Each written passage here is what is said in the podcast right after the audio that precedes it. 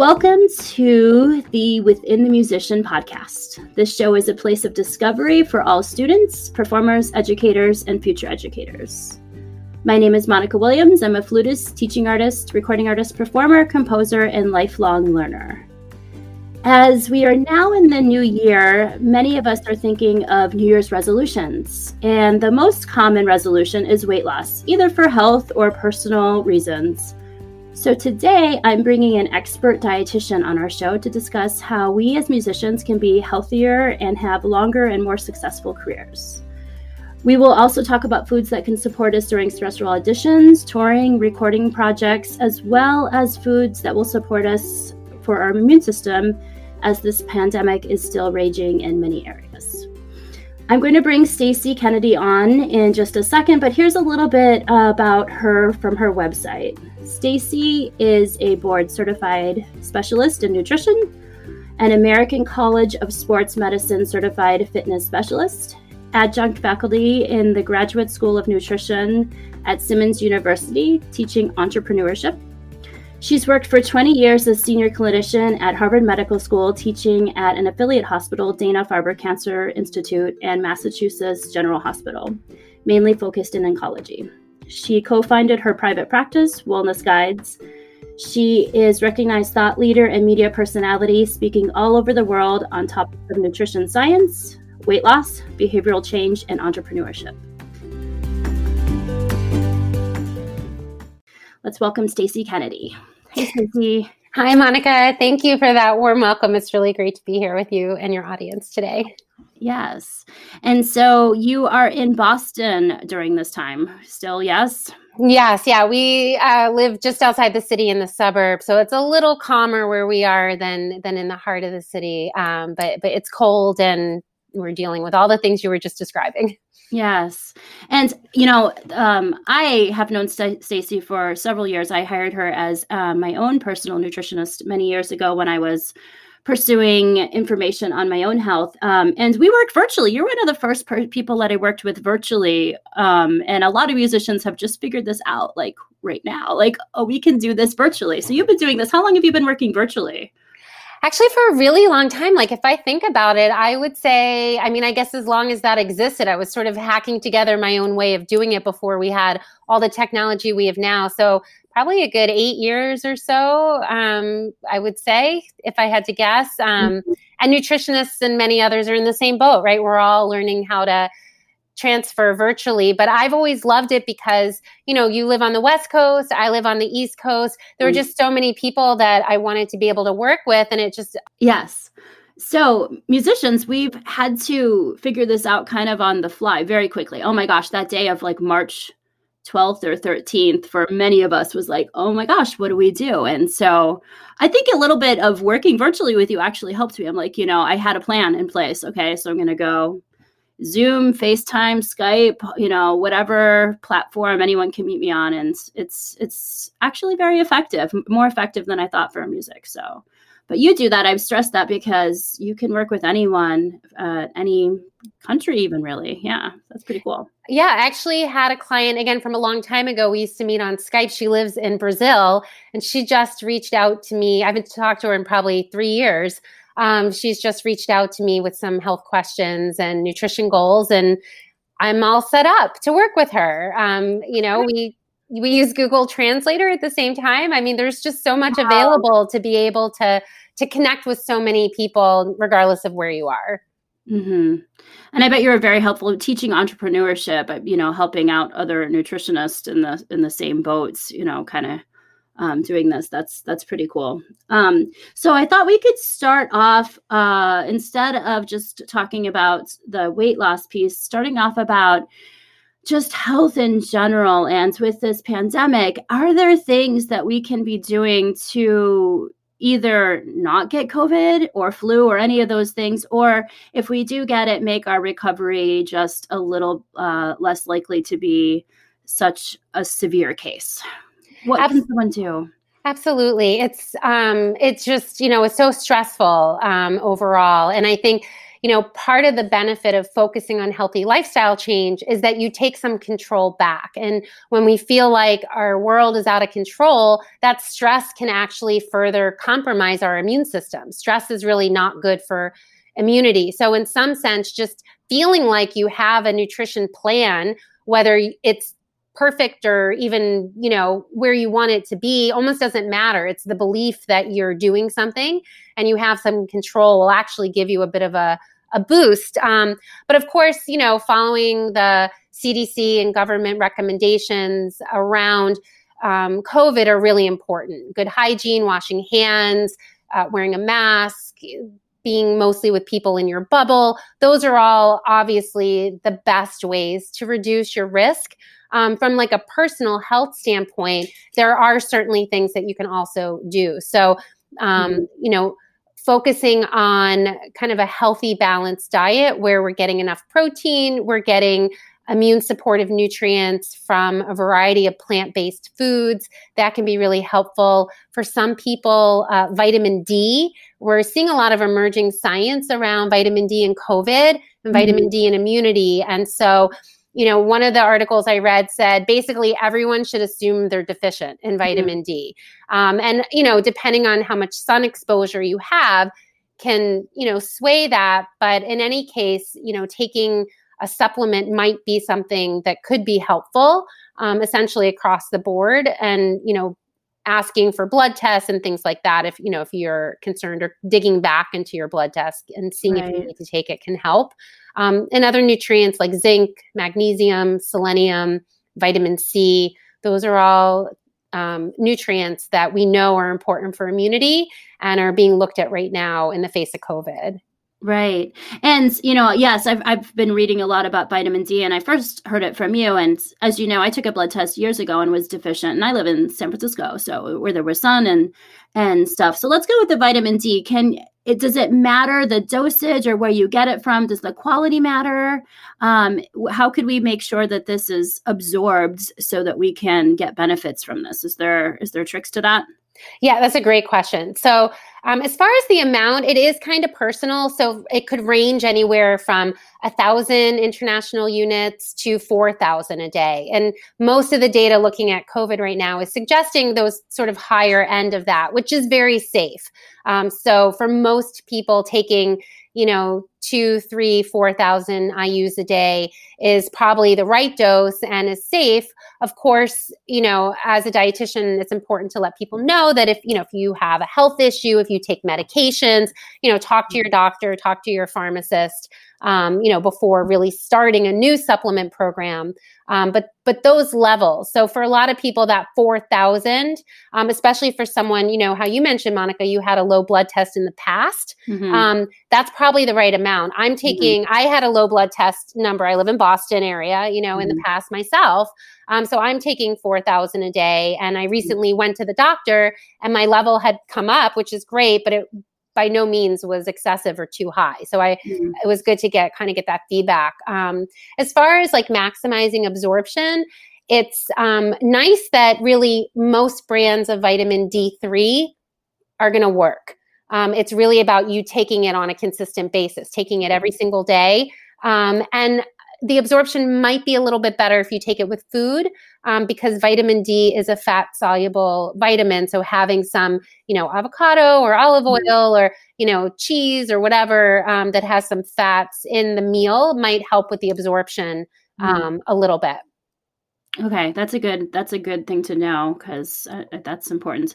And yeah, consistency. So getting a routine kind of in place is is helpful. What about the other things you mentioned? This mentioned the selenium and the zinc. I mean, do, does someone need to go out and purchase all of those separately? Is there is there a multivitamin that someone can take that would cover all your bases? Uh, yeah, there are quite a few multivitamins. There's even, you know, you can imagine there's a ton of like immunity focused products right now that have mm-hmm. those nutrients. So, you know, with those, you know, you want to be careful. More is not better. You don't want to mm-hmm. just go take like a whole bottle of zinc, you know, that would be uh-huh. like toxic. Um, right. So, you know, we do want to think about food first. Vitamin D is harder because we get mm. most of it from the sun. Right. Um, but when we think about like zinc, if you're eating uh, chicken or fish or see other kinds of shellfish and seafood or even a little bit of meat, you're going to get zinc that way.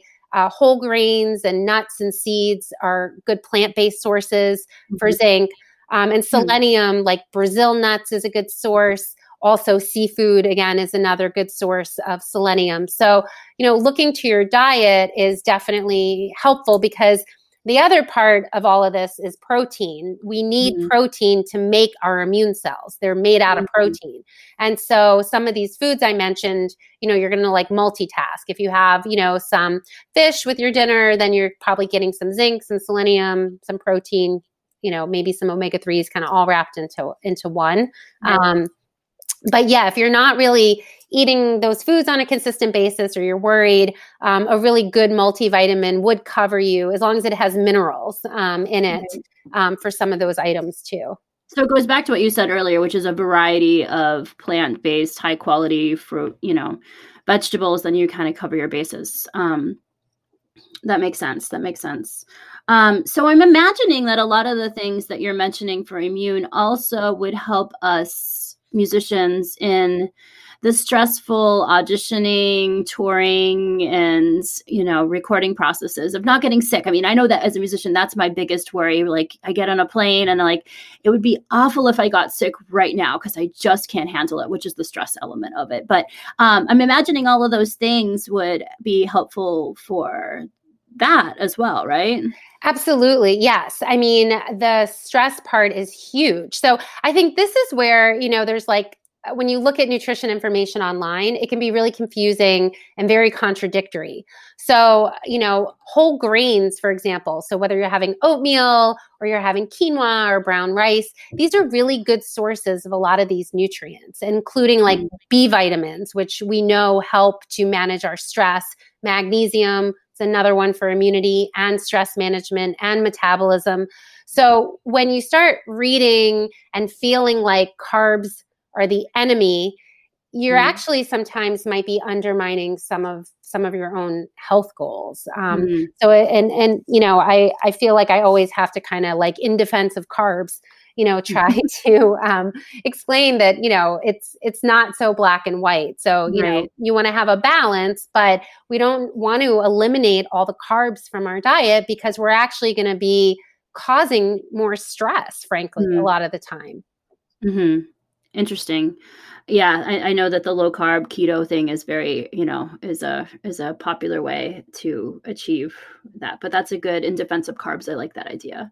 So when i was in college this is something that i always think of when I think about auditions and and maximizing your performance. There was there, there was these things called juries, which was like you had to everyone performed their same big exam, you know, in the same time. Whenever this happens, the cafeteria would run out of bananas. Like you had to get to the cafeteria early to get a banana, and the theory was is that that would make you less stressed and have a better audition. Did we were we all just like completely fooled or is that an actual thing? No, you were like ahead of your time, everyone. Congratulations. I love that. Um, that's really great. Yeah. So actually I was going to mention like electrolytes is another mm. kind of topic. And that's precisely why that banana was so helpful. Actually, I have a couple theories. So, one would be electrolyte. So, hydration is super important. Mm. Like when you think of feeling nervous, your heart's racing, you need some hydration, or you're just jacking that up even more, um, mm. especially if you've been like drinking a lot of coffee, trying to wake yourself mm. up.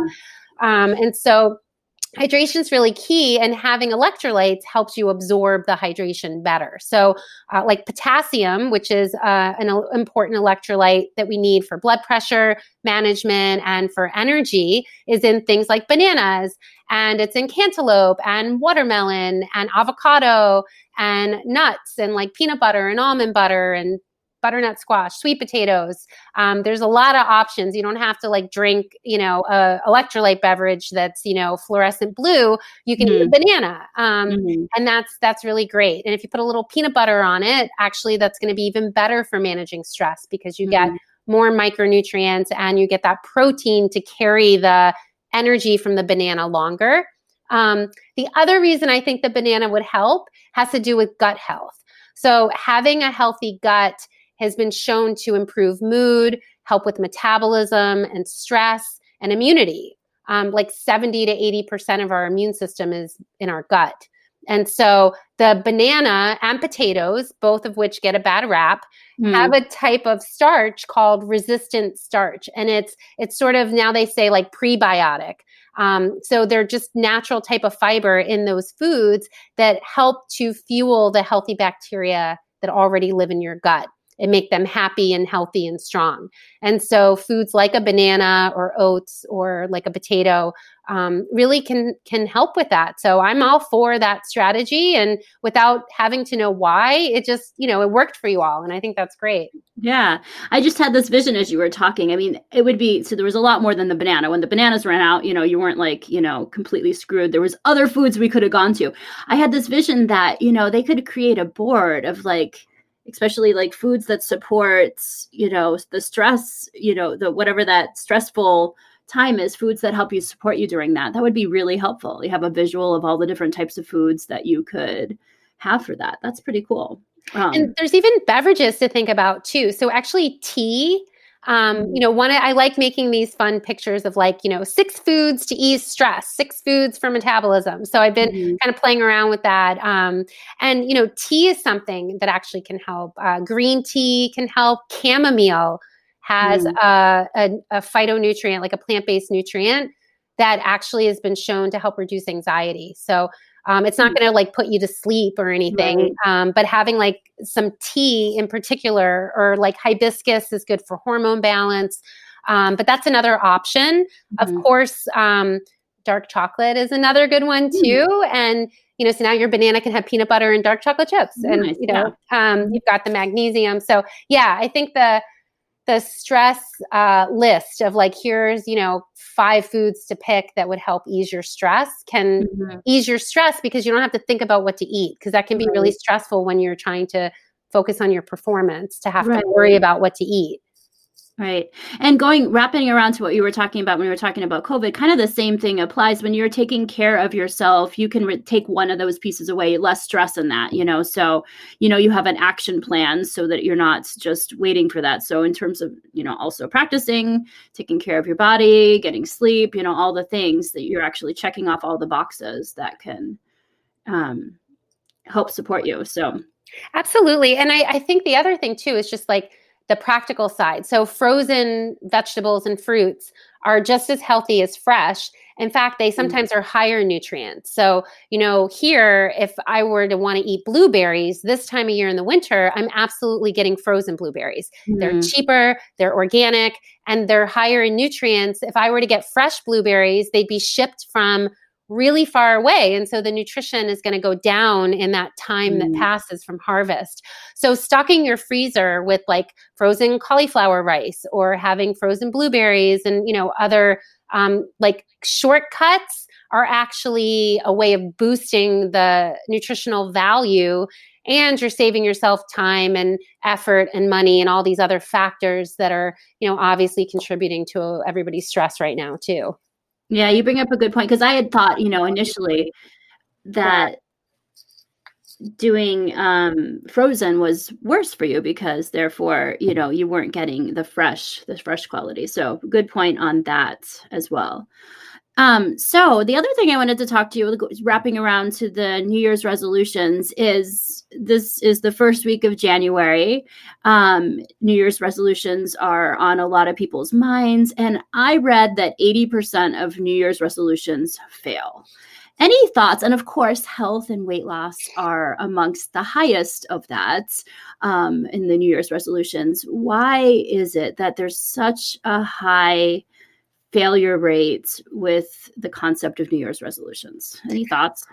Yeah, I, I, every year this comes up, right? And I, mm-hmm. I think this year, you know, in this new year, I would bet that health is above uh, weight loss for mm. a lot of mm. people, perhaps, um, just simply because we're all so focused on keeping ourselves and our loved ones, you know, healthy. Um, but yeah, a big reason why these resolutions fail is just simply how we set them up. You know, we really go for it. We go way too far away from our usual routine.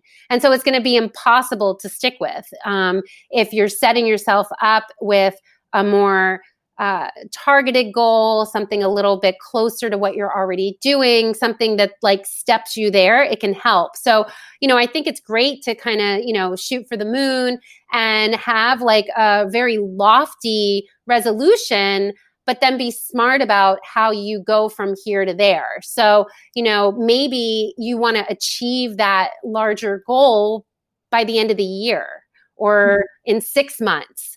Um, and then set yourself up with what are the steps to get me there? I think that's the part that's missing. We have mm-hmm. great ideas for resolutions that are important to us, they're meaningful, they're going to be healthy um, for the most part, but we don't put as much time and effort into well, how are we actually going to make this happen? What's mm-hmm. realistic for me? And how do I kind of phase myself step by step into this resolution? Um, and that's really where, I, you know, between accountability and making shorter goals that you can hit and achieve, I think that's really where the coaching and that's where a lot of the work that I do really comes in mm-hmm. is around the implementation of it all.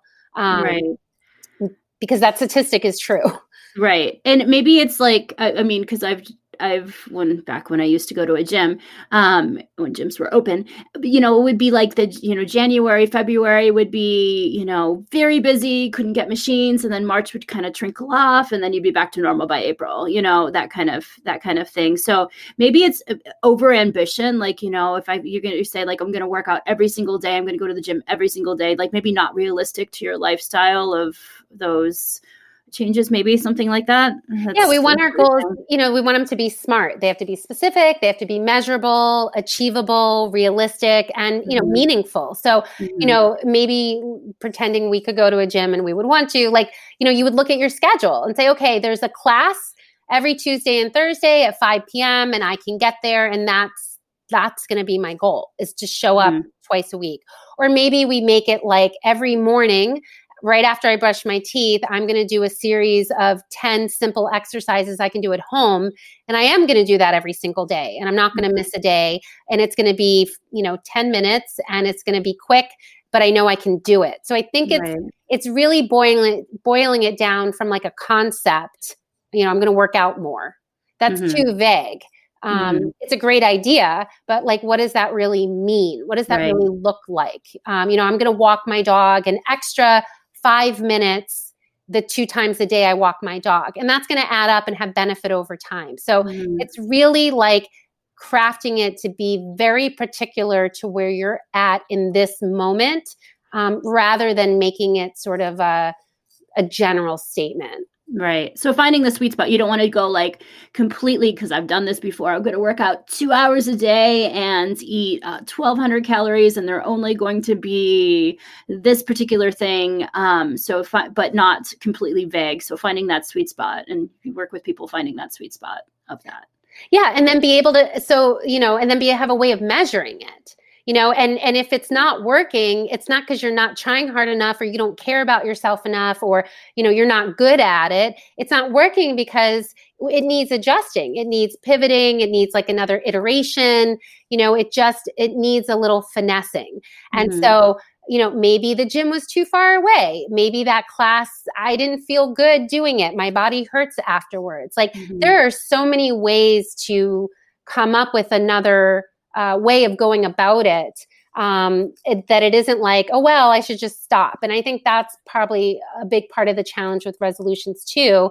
Um, you know, we try something and it may not work the first time. We, it may not be the right fit. We might have right. to adapt it a little. Maybe that Tuesday, 5 p.m., it just doesn't work. I can't get out of work in time. So let's find another class. Maybe I need mm-hmm. to take the seven o'clock class or I need to do Wednesday, Friday. And, you know, we just want to like revisit it. It's, mm-hmm. if it's not working, it's not you. It's really mm-hmm. about just redefining um, that, that tactic a little bit towards your goal.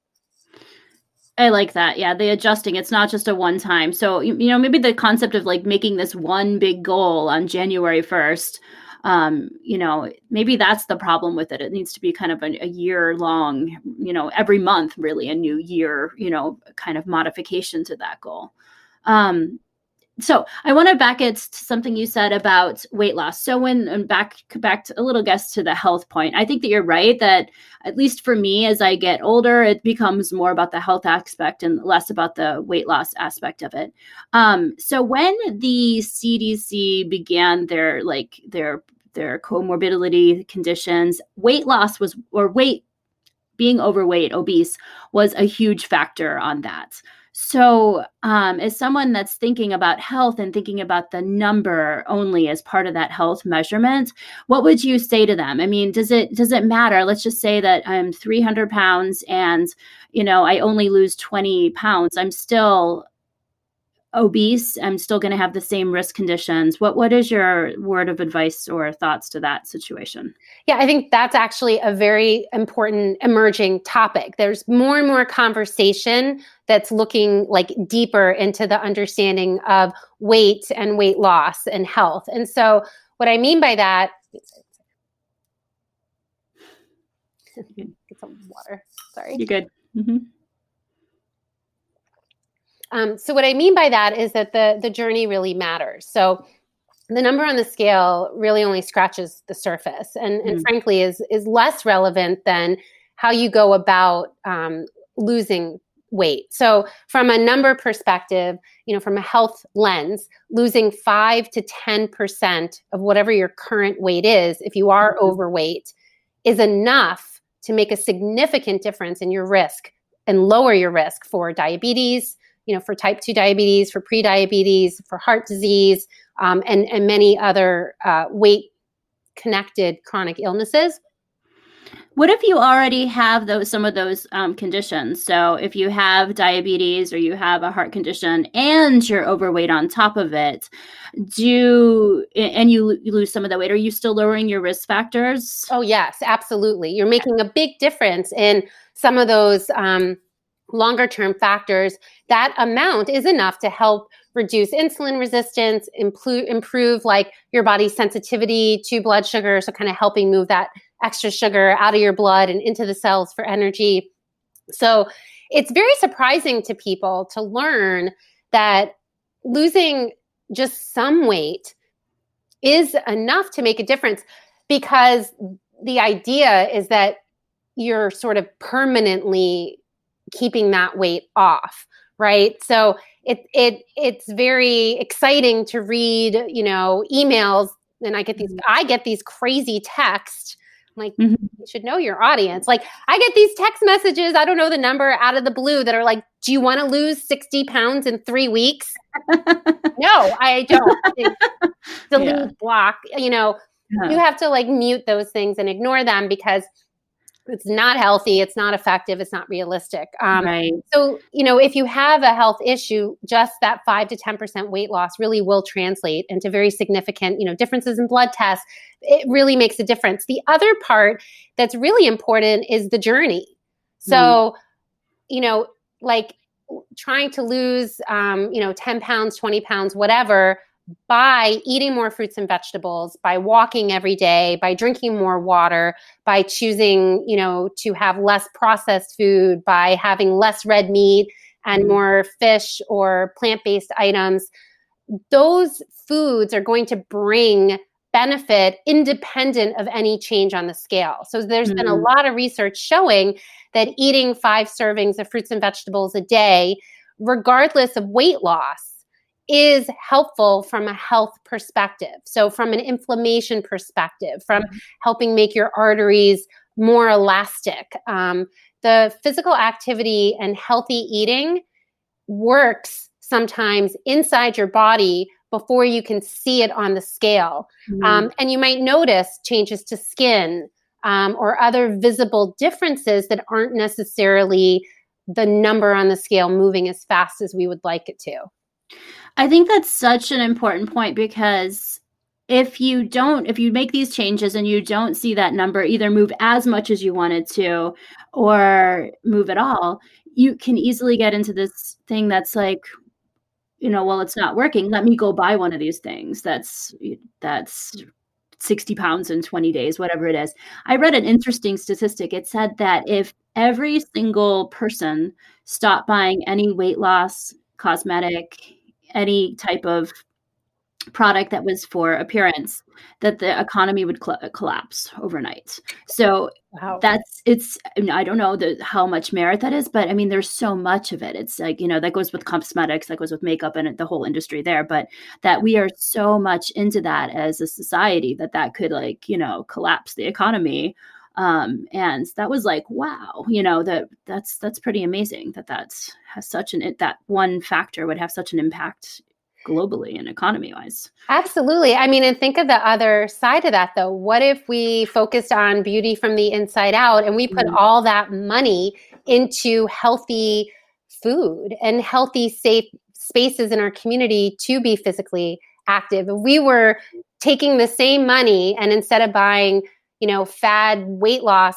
pills that are dangerous and, you know, so much skincare stuff and we were buying fruits and vegetables and supporting farmers and local farms and mm. my goodness like the whole planet would be healthier we would be healthier and probably even more beautiful and handsome um, because right. that healthy eating and that exercise um, really does come through in our in our skin by way of our gut yeah it's so big yeah it, it's so supporting local small rather than big, um, you know, shipping and because you, you kind of touched on this um, a little bit, but th- this is something I never thought about in the frozen versus fresh things. If you buy blueberries in the middle of winter, how much traveling time that that product needs to actually go through, not only in terms of freshness, but you know the in terms of pollution, amount of you know energy consumed in order to just get you to that space. That's something i never thought about like oh so you can make a small difference just by choosing what you not only for your own health but like for the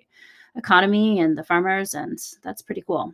Yeah and for the environment. It's interesting i read one time that the average fruit or vegetable in the us travels 1500 miles from wow. the farm to your plate and a lot are further. I mean if i like i said if i try to go buy fresh strawberries right now they're from california so that's more mm. than 1500 miles from where I am. Wow. So, you know, that's the things that reduce nutrient levels in produce are things like heat, light, oxygen, and time. Um, mm. And so, yeah, absolutely. Um, but I mean, I think, I still think it's like balancing it all out. Like sometimes, sometimes local produce can be really expensive too. So, I mean, I think there's that other piece of it. So, like, what is healthy is very contextual. So, you know, another aspect of COVID has been unemployment or underemployment.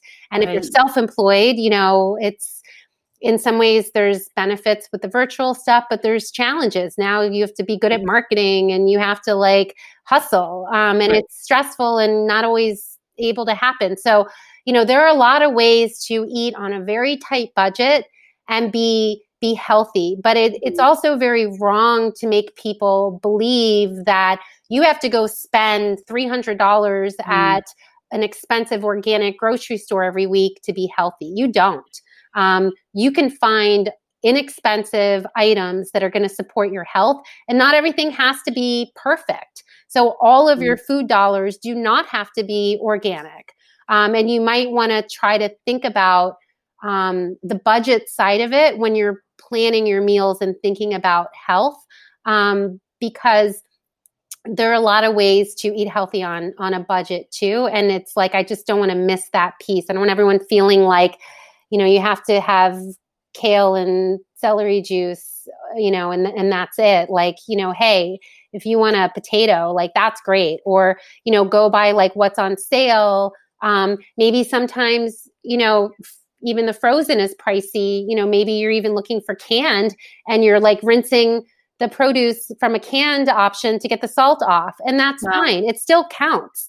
You know, when we look at data, people eating fruits and vegetables are going to have healthier markers, whether they're fresh, they're frozen, they're canned, they're mm. jarred. So, you know, I do want to kind of put that out there um, that we want to factor budget in too, and and that that's important that's such a that's i never thought of that so if you're going to food banks you know and you're getting cans fruits and vegetables just just rinsing it can actually increase the the or decrease the you know whatever they put on it to preserve it and and um, right like extra sugar extra salt that's going to come mm-hmm. off when you rinse it and mm-hmm. that counts that for sure counts as a serving of fruits and vegetables so you know people uh-huh. shouldn't feel um, like they're not doing a good enough job. Um, you know whether you're buying canned produce from the grocery store or you're getting it you know from a food pantry it, you know it's like don't be too hard on yourself. Um, i think that that's really key too.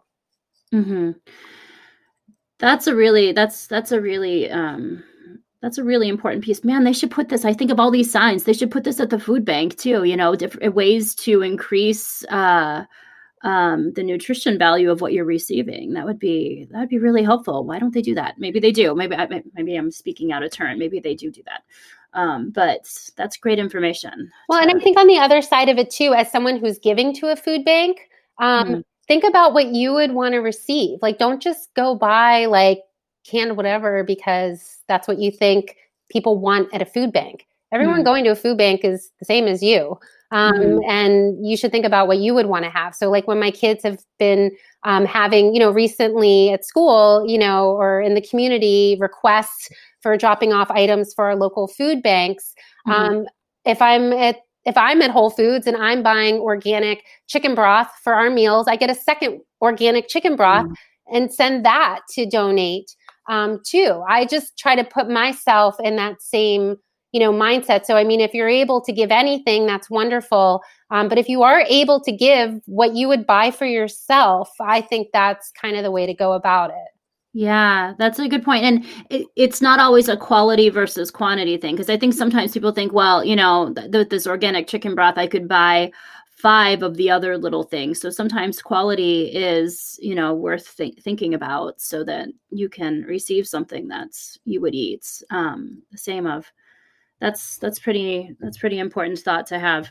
Uh, the other thing, kind of doubling back a little bit, but going back to the CDC guidelines, and let's let's bring it back. I think I, I think it was you, know, you had mentioned this to me in the uh, 70s. Didn't they change that 25% BMI? So it, if if you're going by the BMI, can what is like uh, is it a sweet spot as well too can if you if you're 28 do you need to lose weight to get under 25 in order to have better health factors. What is your thoughts on that? Should we just go strictly by that 25 or I guess it's 24 point whatever. I don't remember exactly. No, um, I mean, I think there's a big effort to like throw that whole thing out, you know, because um it it's hard. Like it's it's not that that straightforward. Like truthfully, it's all relative to yourself. Like what is mm-hmm you know, if we were to like travel back in time, or if you were to think of young people today, um, you know, if you're, if I'm talking to, you know, a 22 year old who's at a healthy weight, the the best answer is try to keep your. You're going to have to work hard every mm-hmm. decade to keep yourself in a healthy weight. So the the the data is really more about avoiding the weight gain that comes naturally with aging than it is about getting yourself to a different number. So um, it's it's kind of trying to compare it to yourself more than go by those scales. So if somebody's BMI is 30, or let's say let's you know and, and, even maybe an even easier way to think about it if somebody's bmi is like let's say 35 you know that's mm-hmm. above the healthy range but that mm-hmm. doesn't mean that person is going to be healthy at a bmi of 25 mm-hmm. what it would take to get there or their their body just may not be built to be at that number 25 you know maybe the change of going from 35 to 32 to 30 those incremental changes are going to give major benefits. And and there really may not be a reason to keep going. It's more about locking in the change that you've made. It's mm-hmm. arguably healthier to go from a bmi of 35 to 32 and stay there for the rest of your life than it is to go 35 28, 30, 38, 40. Mm-hmm. Like that whole system of kind of, you know, up and down and back again, that's probably less healthy than sustaining yourself through a healthy diet and exercise at a higher BMI. I would argue the higher BMI with healthy behaviors is probably mm-hmm. healthier than a lower BMI with unhealthy behaviors. Um, a low BMI can indicate somebody's ill or they're yeah. using cigarettes to get their weight down or right. you know it's less is not always better right i think that's so important because if th- those numbers can be you know almost shaming if you go to, to that if you're thinking that if that is the only factor for your health and i think it's probably for the people that are on a weight loss journey probably more common to go from 35 to 28 to 25 to you know to flopping all around there and and um of course hindsight is always 2020 but you know if you had just kind of done small changes found that sweet spot and just did a little bit lower you would have probably been more healthy in the in absolutely. The but it's never too late right so someone who's done that flip-flopping you can you can kind of get on a routine that makes it so that you have more stability Oh, right? absolutely. At any age. I mean, they've shown mm-hmm. that like 90 year olds can grow new muscle with strength training. I mean, there's, it is never too late. And especially from a health perspective. Um, mm-hmm. Those benefits of reducing inflammation, improving immunity, improving gut health, those are going to help you at any time in your life. Um, and so, yeah, it's absolutely, you know, really always a good time to add in some of those um, elements that are healthy. Right. Um, that's those are all really good points. Okay, so now let's talk about um, from the from the standpoint of what you do you know a nutritionist and a dietitian why should someone invest in themselves with a nutritionist and not just go with the school of google what are your thoughts to someone who is in the because there's so much information out there and we talked a little bit about this with um uh, with Tony Oswegen, who is a mental health uh, counselor. Same ideas as investment in yourself for better mental wellness. Why should someone invest in um, in hiring an expert, someone like you, um, to help them with some of these goals that we're talking about. Yeah, it's if it was if it was easy enough to just read about it and do it, you know, our, our whole country would be like super healthy and we'd be really happy. And you know, the everything you said about mental health, it's it's all true. It's it is much harder than we realize, and the conceptual part can be challenging. So you know, it's like the game Two Truths and a Lie. There's a lot of misinformation mm-hmm. online. There's a lot of flat out wrong information mm-hmm. online from gurus, from other providers who aren't trained nutrition professionals, frankly. Mm-hmm. Um, and so, one is it's important to make sure you've found the right information that applies to you and your specific context. And that's really hard and really stressful and frustrating if you're trying to do that on your own and you might not really find that information. How do you know the website you're looking at is even reliable? So, having a professional, it would be like if you had multiple sources of income and assets and all kinds of stuff, and you thought, I'm just going to do my taxes by myself. Like, mm-hmm. you can, but it's oftentimes much more helpful to hire a professional because they're just going to make it a more pleasant more effective and an easier experience. Um, mm-hmm. And with the health part, it's especially true. So getting the right information is only the beginning. Um, mm-hmm. So that's a big part of it. So really kind of setting up that specialization of like what do you need to focus on right now that's something that a, a trained professional like myself can help with mm-hmm. and then the real work is in working with you to help you be able to do it and to help with the accountability and it's not just accountability like I did it, I didn't do it. It's, you know, am I on track or not? It's really like that understanding of what works and what doesn't. Mm-hmm. And there are a lot of techniques and tips and tricks that may not be readily apparent if you're not trained in it. So it's mm-hmm. the implementation and the execution piece. There's also an advocacy piece. I work with a lot of clients who have family members or friends telling them this, that, and the other. Their mm-hmm. doctor mm-hmm. might be saying something. Their doctor may not be ready and willing to draw their vitamin D blood level. So, you know, I help the clients also kind of role play and formulate how do you talk to everyone else in your life or how do you kind of get what you need and having that type of uh, help with languaging and just that kind of trusted advisor can be really really important too and it is an investment but you're not necessarily tied to having to work with someone every week forever. There's sort of an intensive period, a little bit of a step down. I typically mm-hmm. see like another step down, and then it's like you just know you can come back to me whenever you need me. But there's right. like a process. It could take honestly like a year, really. Mm-hmm. Um, but that investment is going to play out into a lot of ways that are really going to give you a return um, and just be much more effective and enjoyable. Right. And I'm imagining that, you know, everyone's situation is unique and doctors I mean, doctors are great, but they only take is it one nutrition class in their whole it's schooling? like 8 hours maybe if you're okay lucky. so so not a whole so not a whole lot of of that um so you're not going to get the same level of support from your medical um, doctor than you would some someone who's an expert on on that um, and i know that like everyone is unique and if you have a, a condition like you know diabetes that's different and although there's information on the online i'm imagining that it's really specific to your individual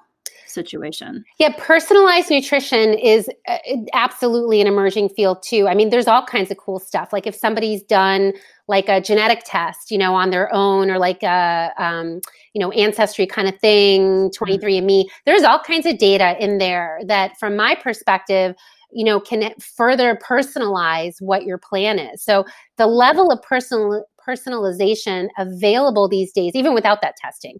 Um, you know, mm-hmm. just from discussing, you know, the risk factors or family history or whatever it is that you care about. That personalization piece is huge, and that can make all the difference, right? I mean, right. there might be reasons um, to make a very different plan uh, based on those personal factors, and you're not going to be able to search that out you know on your own that that type of information isn't really compiled in any way for for everybody Right. And if you have a very specific goal like weight loss, that can be a frustrating experience, especially if it's not again, you're not meeting those numbers. So I'm imagining you can like share some insights and and well, I know you can because I worked with you. Um so you can share like what's really happening versus what's what's actually um, you know, so you can put a perspective on what's happening. Whereas, like, you know, you don't hit that frustration point where you either completely quit your journey or um, buy one of these, you know, lose 60 pounds in, in five days type of a thing. um, Absolutely. And, and as, as a, you know, even in my own private practice, I collaborate with the other people like in your life. So if you are working with a doctor, if you're working with a mental health provider, um, you know, it's, it's important to i help share information you know some of my clients have me connect directly with their other providers so mm-hmm. we're all in the loop together um, mm-hmm. sometimes it's through the client you know i'll share some information they can pass along to their doctor like here's why i think you might want to check your vitamin d and and mm-hmm. just really help um, but to help work as a team you know because um, each of those members on the team is going to have their own perspective, have their own expertise, um, and, and, that way we can kind of all help together um, versus you know the client having all these like kind of separate people they're trying to align. You know, we we can all connect with each other and and really help in a, a, um, a deeper way. Right. And I know you work in the hospital setting and uh, with cancer patients and and uh, you know the food as medicine piece is something that you do with that collaboration with doctors, right? So that's it's not, you know, you, you don't just hire a nutritionist for you know your own, you know, to get lose weight, but also when your health is not at 100% to help you recover more quickly, correct? Absolutely. Yes. And and I'm, you know, predominantly working in private practice now. And you know i a lot of my clients are struggling with uh, cancer or they're either in treatment or they've gone through treatment in the past. And you know without being in a hospital or you know even being um, employed by their team it's still uh, i'm still able to connect with those uh, providers and be able to kind of help um, help them navigate the situation um, mm-hmm. but more through like a private practice kind of coaching right. um, aspect because I'm I'm really able to do more um, mm-hmm. by kind of doing it outside of the traditional hospital setting. Like we can we can connect as often as we want. Um, mm-hmm. You know, we can spend more time together. It's it's been a nice shift to kind of be more um, a private practice um, provider uh, working with people with cancer. Actually, it's been it's been an interesting uh, shift. So I'm really I'm really liking the freedom it kind of brings, so to mm-hmm. say. You know, um, I don't have to. You know, I, I comply with you know ethics and evidence based guidelines, but you know, I I can um, really kind of help craft things in a much more personalized manner um, right. than you know in the hospital setting by far. Right, right. I could totally see that. I know that, you know, sometimes yes, the the hospital, you know, you could bring in food, right, to to supplement what you're getting and all that stuff. That's yeah. Um so how can um, people reach you if they were wanting to hire a coach nutritionist um, for part of their journey? Where can people find you? Um, so yeah, so I'm I'm easy to find uh, through my website. My contact information is there. Um, you can see you know other content like recipes and blog posts and coaching packages. Um, but my email and um, phone number even is is listed on my website. Um, Instagram, uh, joining my Instagram community is also a great way to connect and to learn more. Um, but also, you can you know message me um, just at Stacy Kennedy RD.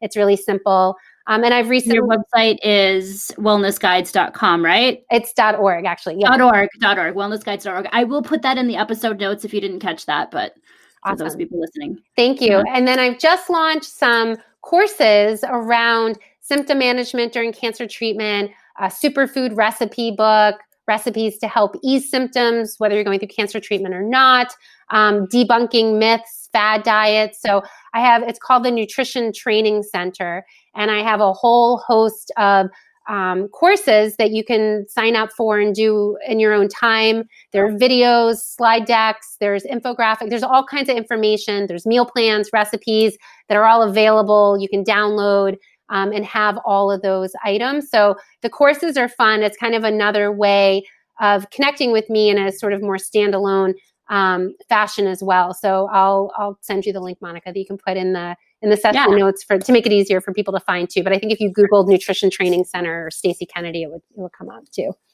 Awesome. That's great. That, thank you so much. This is just a, a wealth of information. And I, I think that as everyone thinks about what 2021, I mean, everyone wants 2020 to go away. But if you think about, you know, 2021, health, I think is probably, as you say, one of the um, more important goals than than the weight loss piece. So if there's one thing that I think that um, I got out of today, it's that that although weight loss is a factor of health, it is not the only factor of health. And the behavior changes and the food as medicine you put in can not only help us uh, fare better in this pandemic and as musicians trying to be successful, but um, you know is is really vital to the you know what a New Year's resolution maybe should be to make it more successful, so that we don't have such a high failure rate, as they say, for um, New Year's resolutions.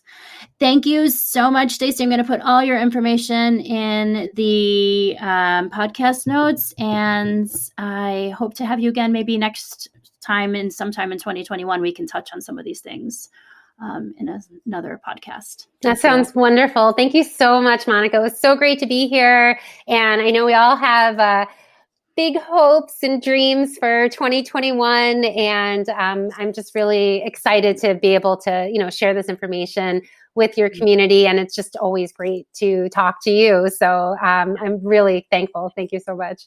Thank you.